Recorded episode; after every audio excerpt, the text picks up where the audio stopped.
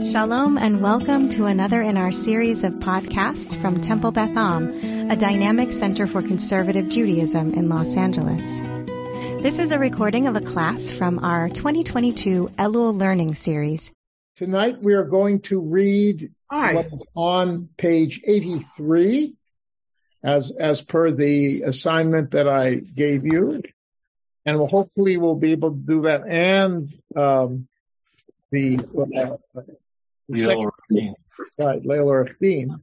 Uh, but we'll see. You know, sometimes these get these discussions become so intense that uh, we don't, you know, we don't move on to everything. All right. So here we are. First thing to notice is again, uh, well, this is, this is, you see, is an alphabetic acrostic, right? You see that? Is that yes. Clear? Aleph, Bet, you can see the highlighted first letters of all of the phrases. All right. Again, the, the best model we have for that, that we're all familiar with, uh, would be Psalm one forty-five, Aromimcha, which we call Ashrei because of the added pa- sentences stuck on at the beginning. But that is a, uh, an alphabetic acrostic. Okay. There are three, uh, such poems, uh, in the Psalms, three alphabetic acrostics, but it became very common. Uh, and just another example, not perfectly alphabetic, but Wachado D, uh, is a, uh, Uh, the, is an acrostic. The first letter of each of the paragraphs, not the frame, is, leads, tells us that the guy's name was Shlomo, Shlomo HaLevi. Look at it, right? Shlomo HaLevi Alkabetz was the uh, author. So he uh, immer- immortalized himself by putting his name in his poem. And a lot of poets did that. Anyway, so this is uh, that. Now, the second thing, if you notice... There, Wait, you said there are three in the Tillim. Can you tell us what they are? Right now, off the top of my head, uh, one of them is Psalm thirty-four. Is that, is one nineteen one of them? What? Is one nineteen one of them? It could be. Well, you know, one nineteen, I, I didn't remember if it was alphabetic, but I remember that's the one where it's traditional to pull verses from... for either, sometimes for a tombstone and some diaspora, depending on the diaspora, sometimes birth. Pretty sure that's one nineteen uh-huh. to describe the name. Yeah. I'll look, I'll look on Mahon Mamre. Yeah, check it out. Okay. I'm, I'm, I know about thirty-four because that's in the Siddur. We say it every, uh, on Shabbos and holidays as part of Pesukei Dezimra, the preliminary, uh, Psalms. Uh, and that also is an acrostic. By the way, just an aside, the Ashrei and, and Psalm thirty-four are twenty-one verse. Uh, they each one lacks an, a letter. According to Google, acrostics in the first four of the five chapters that make up the Book of Lamentations. That's, in the praise, that's true. Yes. That in in the praise of the good wife in Proverbs thirty-one. Yes. And in Tillim nine ten, twenty-five, thirty-four, thirty-seven. one eleven, one twelve, one nineteen, oh, and one forty-five. Corrected. Okay, there's more. Good. Thank you. Those are the only ones that I was familiar with. Good. I learned something. I knew about all the other stuff, but I was only thinking in terms of Psalms. Very good. Thank you so much. Thank Google. That's the beauty of, of, of the internet. Yes, indeed. Okay. Anyway, so, um, the, it was not initially written for Rosh Hashanah. Okay, and if you look at it, take it out of the context of the Machzor, okay? And so look at the themes, right? So it says, uh, you're, you are, just let me skim it through, okay? Well, just read through the English very quickly. Look at it. Or you can read the Hebrew, whichever you want to move it. Something you can read, read quickly. Yeah, you're right. I mean, there are some, there are, the point is there are some themes in here, though, that one could make associated with with um especially the last line. What? You live and endure? Um, that one, Norm? Yeah, you you live and endure, revealed, exalted, and holy. Nara, uh, Nara, Umarom, the Kadosh. Those are things we see a lot, I think, in the High Holiday liturgy.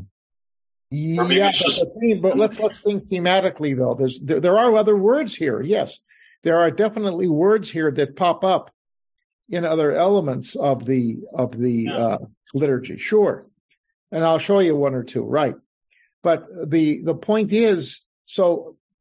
But but it, it has it's a power a very impactful thing. I mean, it talks about God creating, right, and and he, there's an allusion to salvation, and uh we'll talk about that and see where that's from.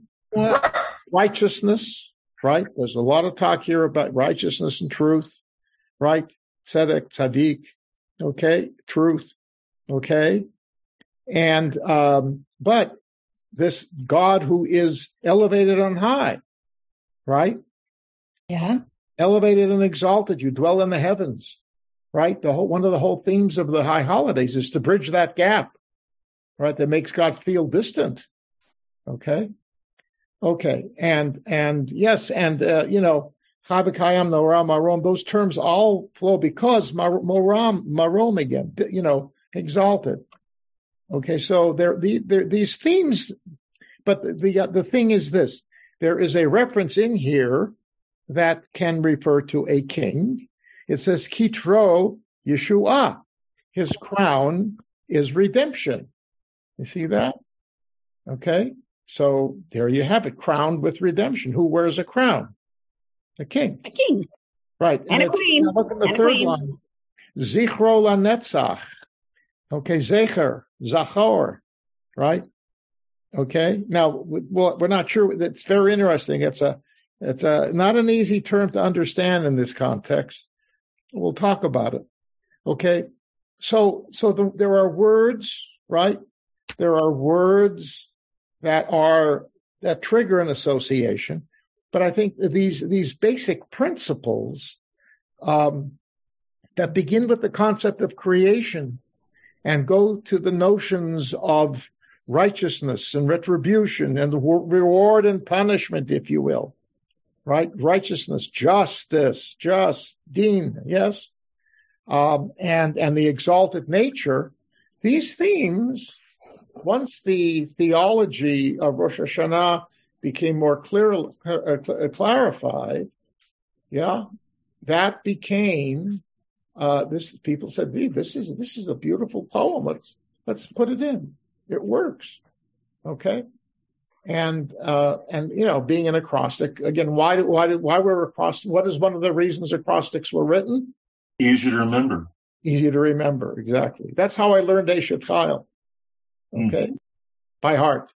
Aleph, Beit, Gimel, Dalet, you know, and if I stumble, I think, where am I? Gimel. Oh yeah. Okay. You know, so, okay. All right. Anyway. Good. So it's it's not it's not an unreasonable thing that that this that this poem uh, should be uh, made into part of the liturgy. And beautiful. Well, I thought it was interesting that the two that you asked us to read were written by the same person. Yes, well, Collier is a big paitan. His his poetry is all over the place. Uh, yeah.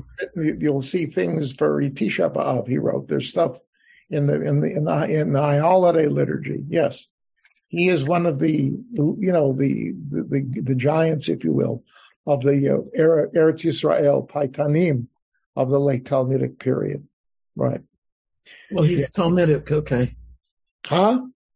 I said, oh, he's Talmudic, okay. Well, yeah, I mean, time-wise, yeah, I, yeah. I'm sure. That's what I'm yeah. You know, there's no question, though. You will see, but from both of these poems, that he's very much aware of both rabbinic and biblical notions. Now, he's not a dummy. And that's the beauty of the poem also. If you want to, do, as we parse it, you'll see that there are ideas here that flow from the Bible and from allusions that are Talmudic. Um, and it's really fascinating. It's really fascinating. Uh, you know, I really, I, you know, I, it was not, when I would, when I would, when we say this, it's nice. But you sing it, you know, back and forth. It's like a little ditty. But that little ditty is not so little, if you'll, as we see. Okay.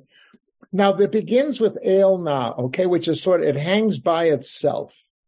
And, and, uh, uh, Reuben Hammer comments on that, that, that, that is not unusual in this, in this type of a setup, because it, what it does is sort of introduces, uh, a, it, it's a plea to God before we go into all of these po- poems, that please God accept these, this poetry as an acceptance and, and the emotions and the commitments and the praise of you, okay, that, that, um, that they express. Okay. It's a bakasha, right? El, nah, like it would give somebody remember from the Torah, from the book of Numbers, a prayer that began El, nah. Um, does somebody have a voice to sing the Debbie Friedman? Because I don't have a good voice. No, no, no. El na refana la. That's it. Yes. Hey. Who said that? What was that about? Uh, it's, it's Tybal with a lousy voice. No, no, Tybal. Yeah, I know that. not, not because of the oh, voice. Oh, Miriam. Miriam, isn't it supposed to be the shortest prayer in the Bible? Moses. El na refana la. Moses' prayer for Miriam. Moses' prayer for Miriam. Absolutely. That's right. Good. Yes. And the, um, the, uh, one second. Yeah. And so it, it, it's picked up here and used the same way. And, and it, it's, it, but the thing is, it's there at the sort of the beginning of a stream of these things saying, God, here's, here's our, accept all, all that follows, everything that follows. Please accept it. You know, we, we're plead, we do a lot of pleading to God on the high holidays. And this is one of those pleas. Okay, so now, Atahu Eloheinu b'shamayim uba'aretz, right? You are our God in heaven and on earth. Okay, so that's the Aleph and the Bet. And okay, this is, this sets the foundation. Yeah. Heaven of, you know, God of heaven and earth, our God. So we have established a direct connection between ourselves and God. Now let's see, let's define this God. How does this God operate? Okay. Gibor v'na'aratz. Okay, Gibor. What's a Gibor? Will you a listen? Hero. Asa Gibor from Perkei Avos four one. Well, that's the other way around. Right. A, a hero, but it means a powerful one, right? Gibor, so like Shimshon HaGibor, right? It's associated, but, but Gvura is strength. So it's a, yes, the, the, it is a strong person, many of whom became heroes. Yes. And it's, it's a, it is a powerful statement of power, and it is a definitely a, a positive uh, attribute. Na'aratz, though, is a very interesting term. Okay. Aratz is a, um, it, it is a, it's, it's very interesting. It means praised or praised or being, uh, for being powerful or awesome. Okay. It's not just praised, but it's, it's praised in, in the sense of awesomeness. That's what this is saying. Now, where do we use that term elsewhere? Mm-hmm. Except it's not in a uh, P L form, a passive form, but an active form. Isn't it someplace in the Amidah? Yes, it is. Add an add a add a yud somewhere. Add a yud after oh, the resh. Na'aritza. Na'aritza. Oh, okay. The Ar Musaf Sephardic Shakri. Okay. Yes. Let us praise God. Right, that's part of the Kedusha, yes? All right, so that's ultimate power, holy, king, the king of the of heaven and earth, right? Yes, so see, he is praised, right? And here, more, Dagul Nervava, Dagul, celebrated like a degel, right? You wave it, right? So it has that connotation of of celebrated, of of pointed out, Of, of uh, you know, uh, people take notice, Merivava, right, from, from thousands, right? Multitude, multitudes, okay? Now, Dagul Merivava is a phrase that actually comes from the Bible. So we're talking now about sources, okay? It is from, interestingly enough, Song of Songs. Five, chapter five, verse ten. Okay, Dagul Merivava, unique, pray, you know, glorified among the many. Okay, and that that's the the uh, female lover speaking of, of the male lover, of his, how beautiful he is and how outstanding he is, you know, among the many. So here he is using a, and it's interesting because if you think about the association that Shir HaShirim has, why does Shir HaShirim become such a, a popular a book? You know what I'm talking? Do you know that in the Sephardic tradition, Shir HaShirim is recited after Mincha before Kabbalat Shabbat, every Shabbat? It's a great love, it's a great love story, and it can talk about the love between God and the Jewish people. Absolutely. Thank you very, very much. Is that Alan? This yeah. is Alan with on someone else's phone, who is at davening with Mariv with me as well. Introduce yourself. Bob. Robert Sklar? Yes. It's okay. Bob Sklar and Alan Brody on this phone. All the dynamic duo. Very good. Yes. Anyway, correct. So because it's the love between God and Israel. Okay, that's what Rabbi Akiva said, and that how it that's how it became a a very beautiful and articulated in many different ways uh, a metaphor for God and Israel, the relationship. And so here it is placed in here as if it's reminding God. And here again, this is a reason why you might want to say this on, on Rosh Hashanah. It's reminding God that, you know, we are in love with each other. Right? We are in love with each other because we're part of this co- covenant of love. God, the, the, God, the husband, and Israel, the wife. That's how it was understood. Okay? Now we're going to see the creation start. So, Husach Vayehi. Okay, Sach is a very unusual term. Um, you don't find it a lot. I checked it out. See, the verb is both rabbinic and, and biblical, but that usage is, is very, very unusual. And, and that's the thing. Kalir will use very creative, unusual Hebraic terms. Okay? Lemed, we saw that word before me, lemed da'at midinim, from the, uh, um, the, the, the, uh, Reshut, the little prayer we looked at as the permission.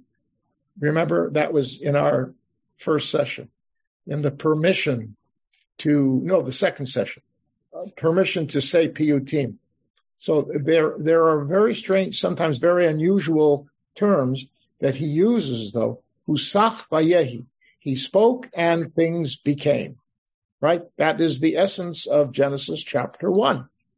Okay. Again, the most power, I've said this a dozen times. All right. So somebody should be able to answer me. What is, I see your hand, Barbara, just a second. What is the, um, um, wait a minute, what was I going to say? Yes. What verb is the most common verb in Genesis chapter one? What Hebrew verb? Spoke. Spoke. Amar. Vayomer. Exactly. How many times? Well, at least. Pick a, uh, pick a number. Pick a good Jewish number, not seven. Eighteen. six hundred thirteen. Close. eighteen. ten. ten times. ten times. Okay. Yeah. So it, it's in the speaking is clearly a biggie. Yeah. Okay. And it's going to continue the next one. Hold on, Barbara. Let me just do the next two. But Siva and Ibra. Is Saf from Siva? He commanded Siva. Yeah, he is from the verb Haya. It was. He spoke and it was. It came into being. Siva v'nibra'u. He commanded, and they were created. Push, choom, just like that. Okay, no, effortless. And all, again, spoken, spoken, spoken. It picks up on the expression of the unique power of God, that God doesn't create by doing things with God's hands, be they visible or invisible, like God in the chapter in chapter two, where God uses his invisible hands to shape Adam. Okay? Chapter one, no reference to anything like that. Speech. Amorphous. Can't see it. Okay. Barbara Breger. Yeah, I want to go back to where you said that God is the man and Israel is the female. Yes. Does, does that make Israel the Shabbat queen that comes in on Shabbat? Well, in a sense, there is a connection there. Yeah. They can, well, here's how it plays out.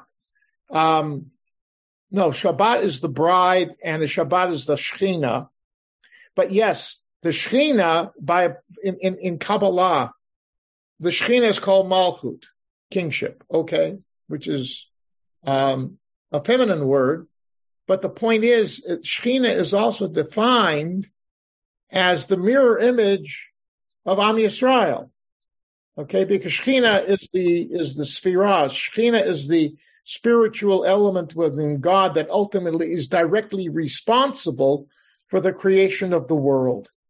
So Shekhinah is sometimes called uh the, the, the, the community of Israel. Okay?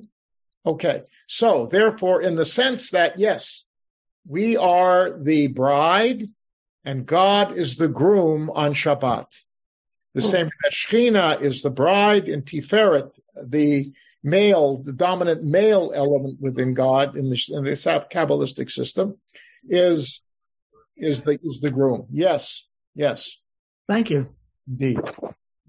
And it's all, but the the the uh, basis of the symbolism that was ascribed to Song of Songs. Don't forget. I mean, realistically, Song of Songs is a is a powerful sensual love poem. Okay, that's what it is. It's beautiful. And it's in there. It became very popular because people resonated with it and saw it as part of the beauties of love. Right? Love makes the world go round. Okay? That's what Rambam taught. I won't go, I won't go into that now. Okay, anyway, it sounds, uh, it doesn't sound like Rambam, does it? Yes, Karen. And on the right-hand side. Yes. Uh, I love this thing about you're my witnesses. I, and I am God when you are my witnesses. Am I the wrong poem? Where are, wait a minute. Uh, on the, on the right hand side when they're. In the English, the right hand called the. In the English, yes. When it, when it says, and you, oh, no, holy no, one. No, we're not there, we're not there yet. Oh. Yeah, okay, never mind then. No, no, we are commanded, it was created, right? Yes, that's the last thing we said. Right. All right. So now here's the thing. Zichro. Rabbi? Oh, yes. I'm sorry. Tybal. Yeah, I wish I felt better and could have my video on. But um, so when you were talking about the foundational narrative, you went a direction that took me by surprise. So I just wanted to understand more because I always thought the thing in which is less of anthropomorphism that I thought God emphasized is that it was words and not something like clay that was the material in which humans were created. But you emphasized the analogy to body part. You said hands, and I would assume the other is voice. And I, it took me by surprise, and I'm just interested to hear more about the hands versus well, voice. Because, right, because if you look at the, it, it, it, it, this is chapter two of Genesis, right? Not chapter one. Chapter two is the more anthropomorphic, even though there is no mention to hands. But it says God, t- God took the, the, uh, soil, right? That had been moistened by the flow of water and he shaped it. The term that is used is vayitzer. Okay. The verb yatsar is, it can mean to create, but it really means to shape. What is a yotzer in, in secular Hebrew? It's a craftsman, all right? And, but the fact is, it, it, he shaped the clay, yes? Okay, so what do you use to shape something? So I said before, it's his invisible hands, right? I've often made the case if George Lucas could get hold of that, you know, with all of his electronics and, and you know, simulated things, you would see these. You see the shape of like fingers working the soil. That's what I meant. It doesn't mean God actually has hands. No, no, no. But it, it's, but it is, my point is, as opposed to the, to, to, uh, chapter one, where it's merely speaking, yes, where it's sound, which is, that does not have any physical manifestation. Here you see a physical manifestation in the shaping, a, a quasi-physical manifestation in the shaping of the soil. That's what I meant. Okay, does that clarify it? Yeah, yeah, it, yeah, uh, yeah, piece of it, but enough. I, I, okay. I don't want to slow us down. I just was Fascinating. No, yes, of course. It requires more clarification. Yes. Okay. Moving on. Zichro LaNetzach. Now, this is interesting, okay? Now, there's the Zecher, right, yes, that one could say, oh, sure, this is Zikr, Yom, Yom HaZikaron, right? So, remembrance. So, there's a word that one could use as a hook to plug this into Rosh Hashanah liturgy, okay? All right. But what does it mean here? His, does it mean, it means his remembrance is eternal. Now, look at the translation. It says, your name endures forever. Okay? So it's inter- it could mean that because if you think of, um, when you say a, um, the name of a deceased person, what do you say? Zichrono livracha, right? May his memory be for a blessing. But it's associated with the mention of the name. Okay, so there is a kind of an association that way, or his, it could mean his, his reputation, how people remember God, how people think of God. Okay, but what, what does it mean in eternal? That's the thing. I, I can't figure that out. His remembrance is eternal, that he will be remembered for eternity, maybe. Okay, could be. Why not? Yeah, why not? All right, yeah. But the, but, well, the, but the thing is, who, yeah, okay. But it's therefore, it's presuming then that the physical world as we know it, or maybe no, the spiritual world as well. Yeah. I mean, if, if the physical world, um, no, God promised he would never destroy it. Okay. So God's not going to destroy it. But if we stupid humans decided to destroy the physical world, um, but you still have the Olam Haba, right? The eternal spiritual world. And in that sense, you could say people in, you know, the souls of everybody who last, which last forever, they will remember God for an eternity. So his reputation, be it on earth or not on earth, will last forever. So maybe we want to say his name in the sense of his reputation. Remember, the name is the essence in, in rabbinic and in biblical teaching. The name is the essence, a very important statement, if you will, of the essence of the person who bears the name.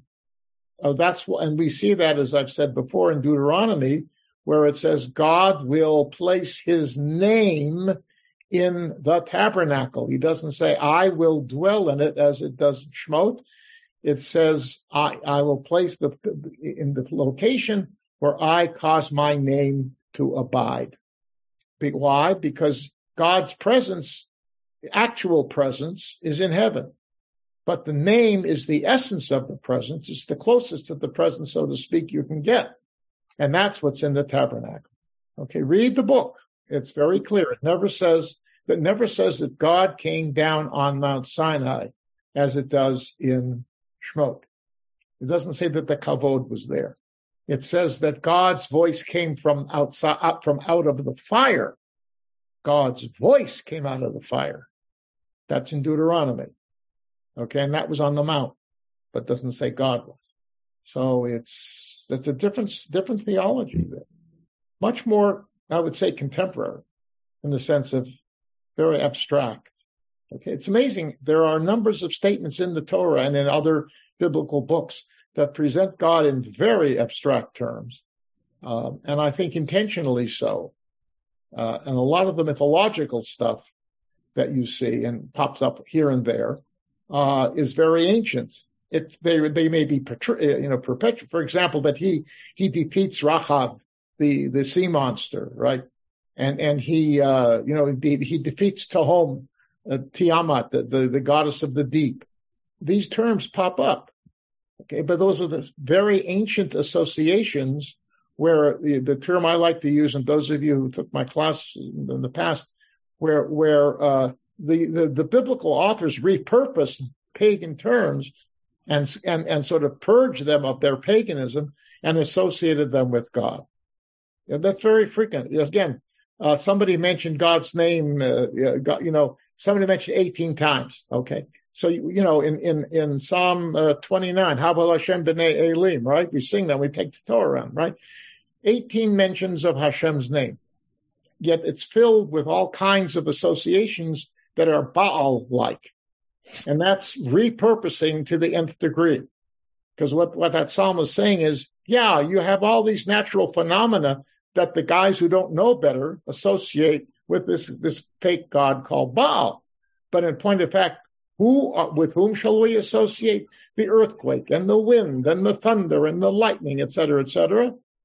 Hashem. eighteen times. It's God, it's Hashem, it's Hashem, it's Hashem. It, say it to yourself. You know, they're beating us over the head. Well, that's the point. It's much more because these ancient things were repurposed, but the later expressions move beyond that and start talking in terms of much more spiritual things, much more, much less physical things, uh, and that they're more sophisticated. Okay. All right. So, uh, Zichro Lenetzach Chai Olamim, the next, the next, uh, uh, statement. Okay.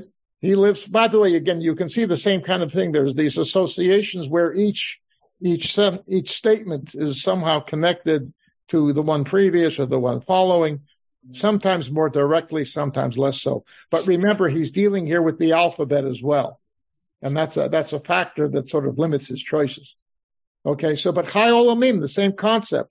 His name is forever and he lives forever. Olamim in this context means, um, Le'olam Va'ed rather than Melech HaOlam. Right. Forever. All right. Now, this is very interesting. Tahor Einayim. Okay, Tahor Einayim, pure of, his eyes are pure. What does that mean? So it says here, perceiving perfectly. Nice poetry there. You see the two P's, perceiving perfectly. The translator here had a fun, had a good time. All right, but what does it mean, pure eyes? Has it got am no, I allowed, am no I allowed not looking at idols? Right? Huh? Not looking at idols and things that we shouldn't be looking at. Well, this is and God. Was, That's God doing it. I was going to say half a joke. There's a mechitza joke in there. Say again? there's there's a mechitza joke in there. I got it. Right. You know, the, there's different kinds of mechitzas. The, the, the ones that most modern Orthodox like, they're high enough for din and low enough for pleasure. Yes? Is that what you're talking about? Yes. Yes. I'm familiar with that. Yes. My cup of tea, yes. Okay, anyway. Um, yeah, so, but I think purity of eyes, right? It, it's a, it's a very strange term. I don't know. I couldn't find where it's from. There'll be, you know, the term tahor, of course, it's very biblical, very rabbinic, but eyes that are pure probably means that it, they're like Superman, right? I mean, he, well, yes. Uh, I, I think it might mean that they're on, the eyes are only seeing good things. It could be, or, he, they're, they're, he, or yeah, it could be. But let's see. Uh, yeah, yeah, I, I, that's a nice thing to think of. But the fact is, it also tells us that he sees the the when they get into the the Elor Din, you're going to see he looks into our kishkas. Okay, and he can see the truth of our essence from looking literally into our physical body, because they believe that you can learn things about a person's personality and character from their innards. You could read, you could. They, they used to look at innards uh, for for uh, uh, prophesying the future, you know, for other things. But there's hidden messages, and remember the heart. Yes, pochein klayot belev is a term you're going to see. No, on Tahor Einayim, could it be a contrast with the possibility of Tamei Einayim, that he doesn't look at us with an evil eye, he looks at us um, beneficently? Okay, that's a possibility, yes. Yeah, yeah, that's kind of on the same order. Yeah, it could be, it could be. Yeah, I'm not saying no, but yeah. I'm trying to think also it, it may apply to, it, I'm not disagreeing with that. Right. But they also apply to imply apply to the notion that his, his he's the, it's this tr- this tremendous power that he has, that he can see things that we cannot. Okay, that, so I'm not, they're not contradictory in a sense, but but the, but it's a statement of, of the uniqueness. Because look what comes next: Yoshev Seter. He dwells in secrecy. Okay? That's also, what do you mean he dwells in secrecy? Because we really can't know him. He is a big secret. Okay? We know he dwells in heaven. Or maybe he dwells on earth. Or maybe he's in both places simultaneously. But the bottom line is, we really can't see God. So we can't, we can't look at God. We can't look at his mo- moods by reading his face, right? We, we can't describe God. We can't think in terms of, is he strong? Is he weak? We can't, those are all metaphors. Okay. So he's, his life is secret. His existence is secret. And, and this is a, this is a very, so he's, this, he's writing this now in uh, his Kalir sometime around five hundred C E. All right. So this is a very sophisticated concept. Okay. This is, this is as far from idolatry as you can get. Right. The whole point with idolatry was you can actually see images of the gods. You can get a sense of their physical presence. But here it's, he lives in secrecy. And it, it's the unknowability of God. I, I often teach that the reason why you have these two creation stories at the beginning of the Torah is, is the the brilliance of the redactor who put them together, because they are there are contradictory elements there. You can say they're complementary, but even within one adding to the other, there are still contradictions there. But the point is, it's it's confusing. Which God is there? One God who's, who does things just by talking, the other God who, you know, is, looks quasi-mythological. And this is the, you know, in, in chapter three, it says that the, the Adam and Eve heard, heard God walking through the garden. Remember, they're hiding because they're guilt. They feel guilty because they ate from the tree. So they hear God moving through the garden. You can say, well, it was a wind. Okay, but that's not what it says. God was moving through the garden. That is a physical thing. Now, they couldn't see his body, but sure enough, he was moving. The, the tree, the branches were moving. You know, the grass was moving. So that's the point. So that's the God of, that's the God of the second creation. God of the first creation, he speaks. That's all. So it's a different concept. Aren't, aren't, isn't that confusing? The answer is yes, because we cannot comprehend. So we grope, we grasp for different perceptions of God, and in a certain sense, they will coexist, if not in each of us. Some of us who are right now, you know, part of this class may be more oriented to the God of chapter two, because he's very touchy-feely and close and involved and engaged. God of chapter one is much more Kaplanian. The force, he's removed. Right at the end, he says, here, you guys, it's now in your hands. You rule. Okay, I'm going to be up in heaven. You rule. You can say that, but why would why would we rule down here if he doesn't? Why didn't he rule? So we're the lieutenants. We're in charge of the platoon. He's up there making strategy with the generals. Okay, so I, it's it's, but that's the point. It's exactly the point. He is a secret.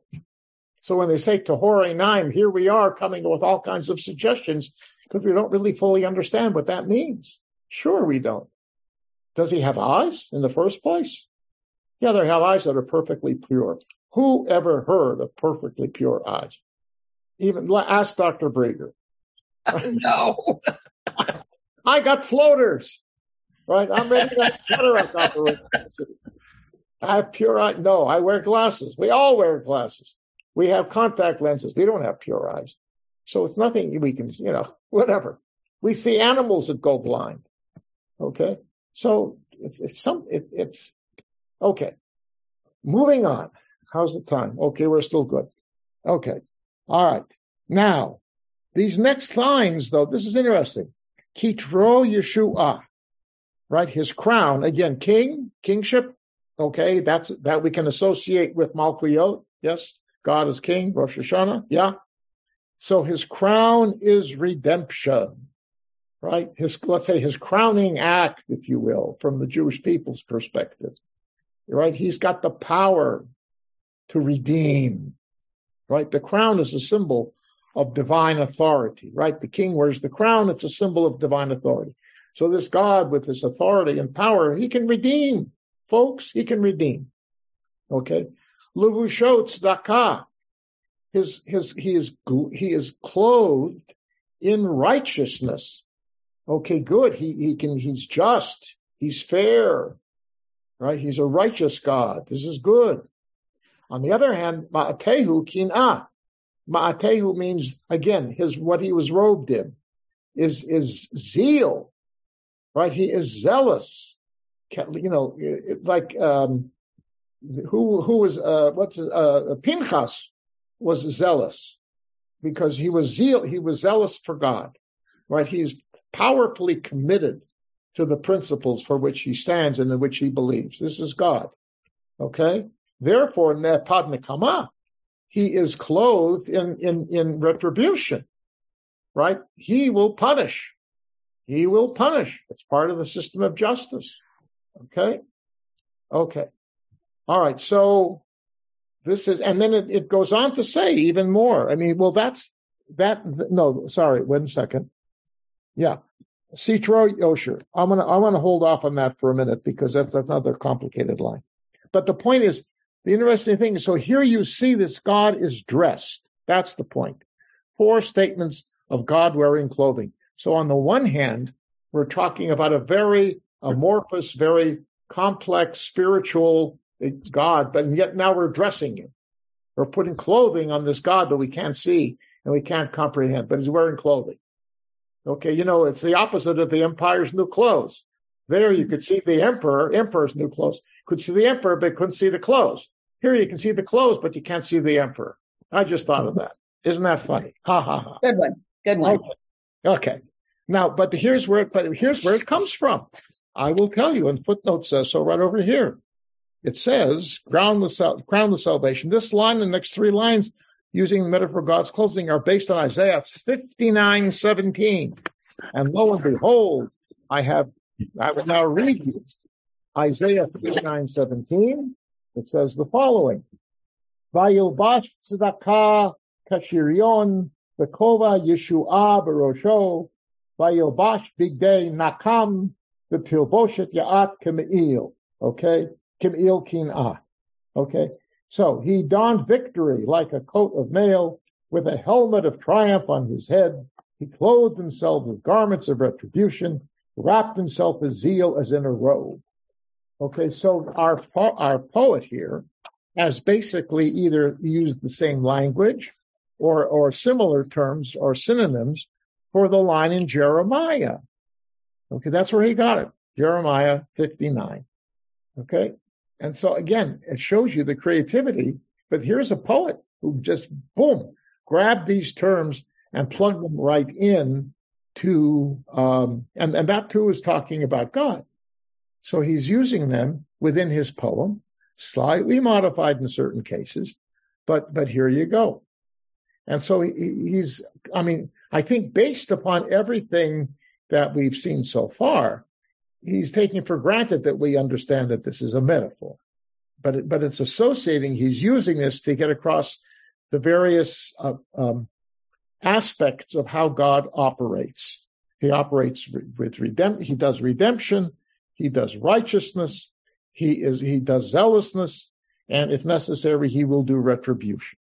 Okay, so that's it. So again, use of biblical sources. All right. Okay, any comments? Gesundheit. Now, this next line. There's a series of things here that deal with uh truth. Okay, deals with truth and fairness. All right, here we go. Sitro Yosher. Okay, this is translated here as uh, urging uprightness. Okay, that's fine. But Seter, again, means what? Secret. If you translate it literally, it means his secret is uprightness, is Yosher, righteousness. His secret. Now, so here it means he is, he urges this, right? He's trying to get it across because right afterwards it says, Atzato Emunah. His advice, his counsel is, is, uh, is Emunah, faith, faithfulness. Okay, so counsel is something you're, you're conveying an idea here. But sitro is a, a very strange way of saying that, because sater means something that is secret, hidden. So I want to offer an alternate explanation and uh, see what you think about it, okay? I say his secret means the following, that Yosher is his secret. That term, Yosher, righteousness, justice, is secret in the sense that it is a profound principle with many levels of meaning. It is subtle. It is complex. Okay? It's not that something we can't comprehend, but in comprehending it, it means that this is a, a, a very profound Yosher, justness, righteousness, is a very deep principle. Okay? And, it, and, and, and so when we as, aspire on Rosh Hashanah and following, if we've cleansed ourselves and try to move forward morally and spiritually, it means that we are dealing here in this process with something that requires a lot of thought and feeling and faith. Okay? It's not a, it's not a, it's not a, a it, it, it's, rec- it's, it's, it's emphasizing the complexity of monotheism. And we said from the outset, that's exactly the nature of monotheism. It's very complex. Um, and it may be that that's what this means. It's a hidden word. It's a word that it, it's, it's not that he doesn't want to reveal it, but it takes effort on our part to fully appreciate to what that means. Because, I mean, there are statements that will say, there's a mid, in the Midrash, there's a statement where they are rabbis, they're, they're playing around. You know, if you want a world that's filled with justice, we'll see this next week. If you want a world that's got justice, well, you're not going to have a world. It doesn't, because it's not, it's not going to happen. If you have a, if you just have a place where it's justice only, you're not going to have, you're not going to, no, sorry. If you're going to have a world, you're not going to have justice. If you want, if you're just going to have justice, you're not going to have a world. In other words, in a sense, the two things, the, the, the reality of existence on the earth versus the, uh, ide- idealism of justice, They, they, they seem to be in conflict with one another. Okay? So, but the answer, the reason why I was saying it is because ultimately you've got to have both. You have to somehow find a way to balance between justice and the reality of the processes of the world. That's what this is saying. I mean, so I think in a sense, that's an example of what we're talking about here. That this justice, this this righteous, what is right, what is has, has rightness to it, is something that is a complex notion. You want to do what's right. On the other hand, there's a certain reality here. I, I'll give you an example. There's a famous story about a poor guy, a family, in a poor part of town, and the mother, the the old mother who's living with them, is very, very sick. And they run out of medicine, okay? And the guy on that particular night, the pharmacy, decided to close early. So by the time the, the son got there to get the medicine, then they had their, they had the prescription there, okay? They had the prescription, but couldn't, there were, nobody was there. So he broke in and the alarm went off and he scrambled, scrambled, scrambled. He knew sort of where they kept it. And he grabbed a bottle and ran out and gave it to his mother. Okay? Reality. He broke in, right? He violated the property. He took something that he didn't pay for. And his whole intention, of course, was, I'll pay him when I see him next. I'll, I'll fix the glass if I have to, you know. But at that moment, right, he broke the law. On the other hand, it's Yosher. He was going to save a person's life. Go to court. How do you argue? A couple lawyers here, right? Don't, don't do it now. But you understand. You can make the case. The law is the law. The guy broke the law. Even it may be justified, but that's the law. You got to, you people should know that you people won't know that that that Herbie was under pressure to save a person's life. All they'll know is that Herbie broke the glass and stole something. If Herbie can do it, I'll do it. No, the other side, his mother. Ibud em. Huh? Ibud em. Ibud em, exactly, right? And there was a way of keeping her alive, keeping her going, yes, keeping her with them, right? So, okay, so that's an example. I, you know, justice is a challenging thing. It is. Reality sometimes conflicts. Anyway, that's the point. Okay. So I think that would Ra- be what this is. Rabbi?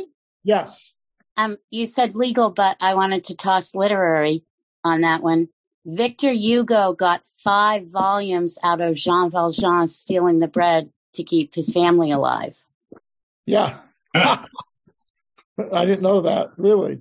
Five volumes. Not that there's, you know, five in Torah. I just, because you started talking about the conflict, and that's where my literary mind went with Jean Valjean.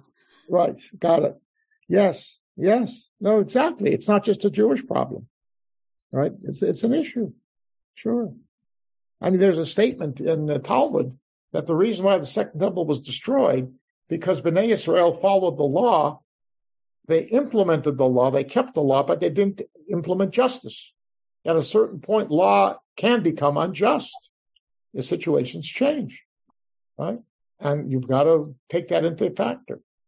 So it's, it's a challenging thing. So maybe that's what this is saying. It ain't easy, but it's there. It's a, and it's a basic element of how God operates. Then atato emunah, right? His counsel, his, his, his faithfulness. Amen. Okay. Emunah, faith, but it really, it means for being faithful, fulfilling your word, doing what you just said you were going to do. Pu'ulato emet, right? His, his labor, his efforts are truth. Truth is something that, that comes from him. Okay. And then it says Tzaddik v'yashar. Now it's not clear here. The problem is the other nouns, etzah, Pu'ula, Seter, are nouns that are associated with another noun, right? His counsel is this. This is this. But Tzaddik v'yashar, it seems as if this is talking not about the what God does, but what God is. He is righteous, and he is yashar. In the end, he is. Tzaddik v'yashar. That's God, okay? And as such, he is just, all right? That's the only way I can understand, because the the, the the the the thrust of the the um, of the nouns here has shifted. A tzaddik is an individual. It's not a, a, a thing. It's an individual. So it's got to be a persona, in this case, God. All right, so, but now, but read on. You'll see. It continues. One second. It continues, karov l'korav be'emet, right? He is close to those who call upon him in truth, right? Close to those who call upon him in truth. So that it must be that Tzaddik v'yashar and karov go together, because God, it's all talking about God. He's close to those. So he does things truthfully, and he expects that when we call upon him, we will have spoken truthfully. We have to emulate the qualities of God. That's, and he's close to us when we do that. We can get close to him. Okay, that's from Psalm one forty-five, by the way, Ashrei, that line. Okay, something similar to that. Now, but then look what it says. He's close to us, but at the same time, Ramu mitnaseh, he is high up, and, and, and, and, and he is exalted, right? Nasei, nasei in this case, lifted up. Hitnasei, elevated. So he's up there. Shochein shachakim. He lives up at shachak means the heavens. He lives in heaven, right? But at the same time, he is close to us. So it means is we call out to him, and our voices are sincere and truthful. They will traverse the gap, the vacuum, and will ascend up to where he is. That is the essence of what we do on Rosh Hashanah and Yom Kippur. That's what the whole point is, right? To bridge this gap. So that's another reason to put this poem into the High Holiday liturgy, right there. That's the job that we have. But now it's going back to God. He's up and li- he lives up there in the heavens. And look what he does. Tole Eretz al Blima, right? he suspends the earth on nothing, on a nothingness. Okay? This is from the book of Job. You can see chapter twenty-six, verse seven. The word belima is interesting because sometimes you see in a dictionary, it'll be beli dash ma, which means without anything, without nothing, or without what? Again, one of those confusing terms. But it implies the earth is suspended, right? That's what it says. The world is suspended. They knew that we were, that we were hanging there in space. What holds us up? Nothing. God. Right, exactly. Okay, and what could be, what could be a greater blessing? Right, we are dependent upon God for the very movement of our earth and maintaining it in a place where we can live on it. Right? Well, folks, I hate to tell you, but at a certain point in time, God's going to fail us because this whole solar system and the whole galaxy is going to go away. It's going to run out of energy. That's what them scientists are telling us today. So, you know, God operates in strange ways. Anyway, no, they didn't know from those things.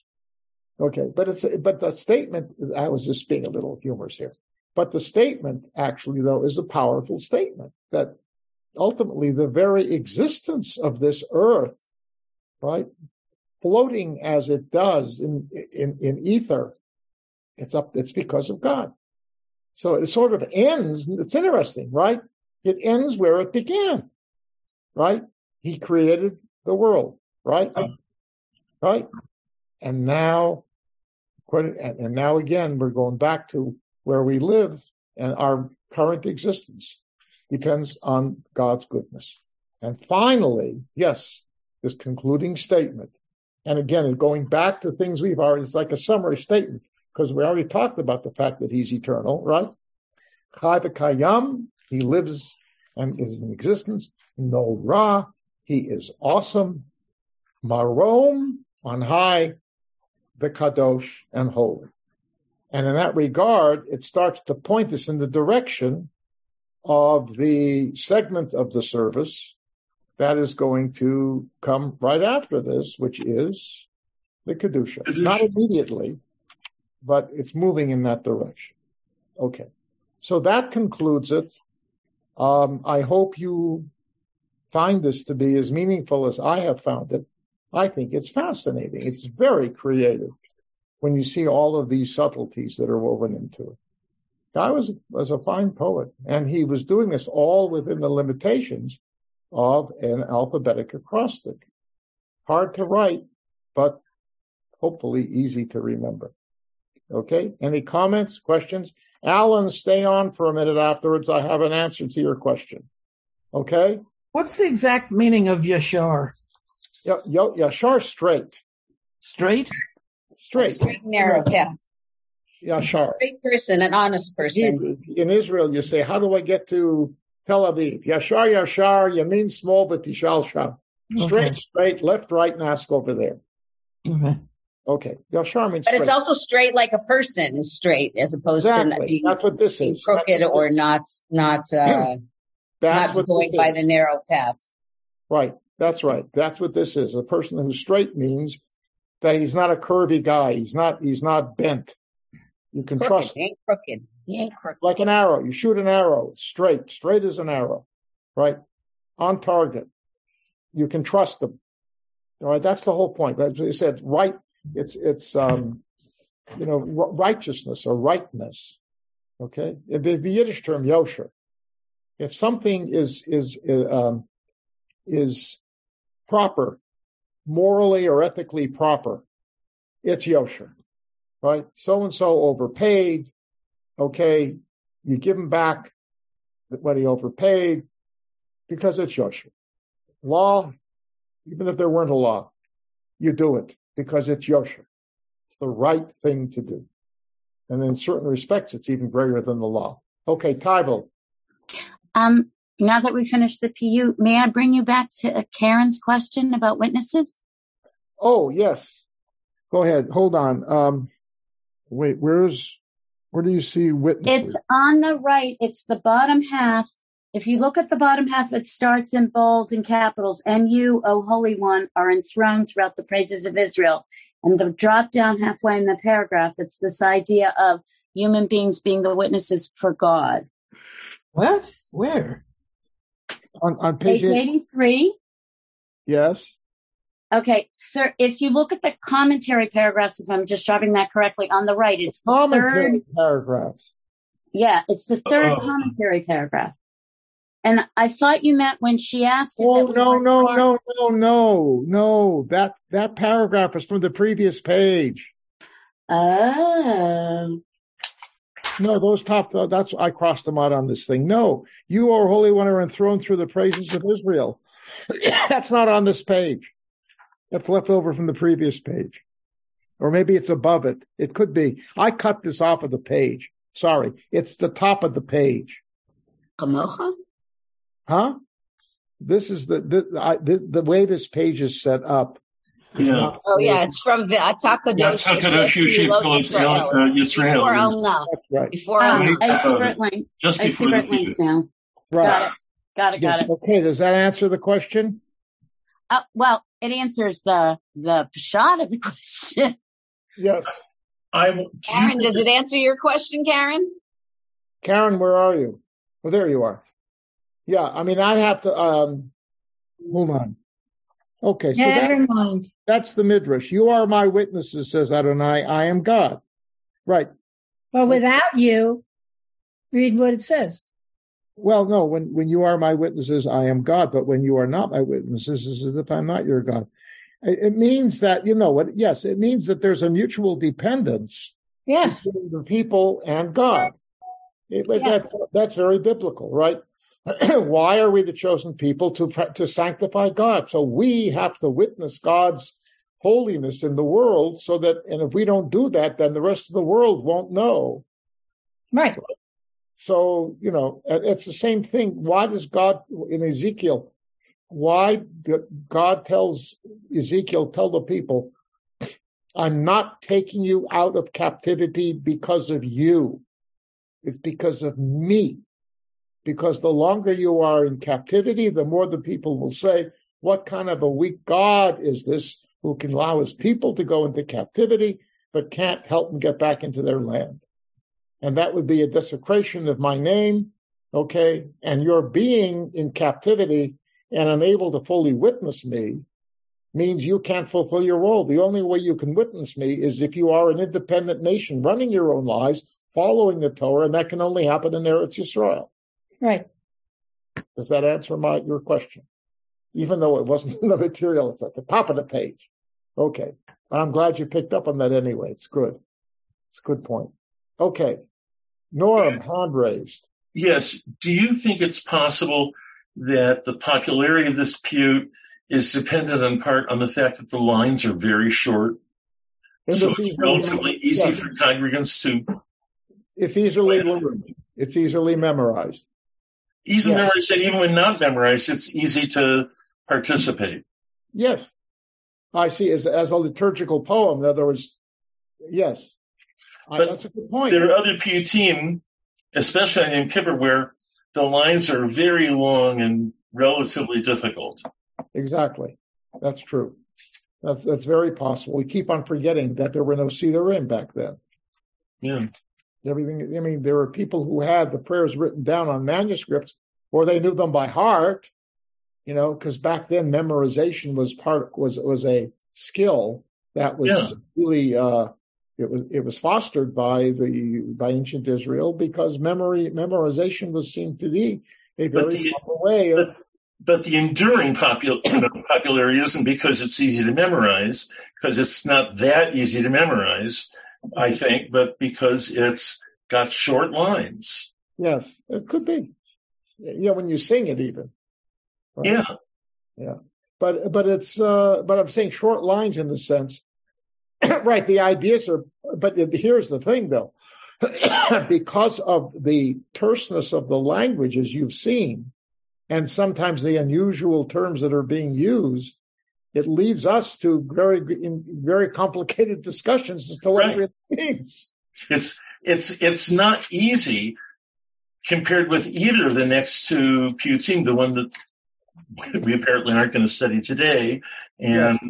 and the one that we weren't going to study anyways, which are, I think, much simpler to understand, yeah. even yeah. if they're not simpler to sing. Right. So anyway, yeah, right. That's but that's a good point. It could have been just popularity. That that's a factor. There's no question about it. Yeah, absolutely a factor. Yeah. Okay. Anybody else? All right. So I wish you a good balance of the week. Uh, I bring you greetings from the Mile High City, of course. Hi, thank you, Rabbi. You're welcome. Good night, all. No, Freddie. Hi. You have been listening to another in our series of podcasts from Temple Beth Am, a dynamic center for conservative Judaism in Los Angeles. If you enjoy these podcasts, we invite you to write a review on the Apple Podcast site or wherever you get your podcasts. For more information about Temple Beth Am Los Angeles, go to t b a l a dot org.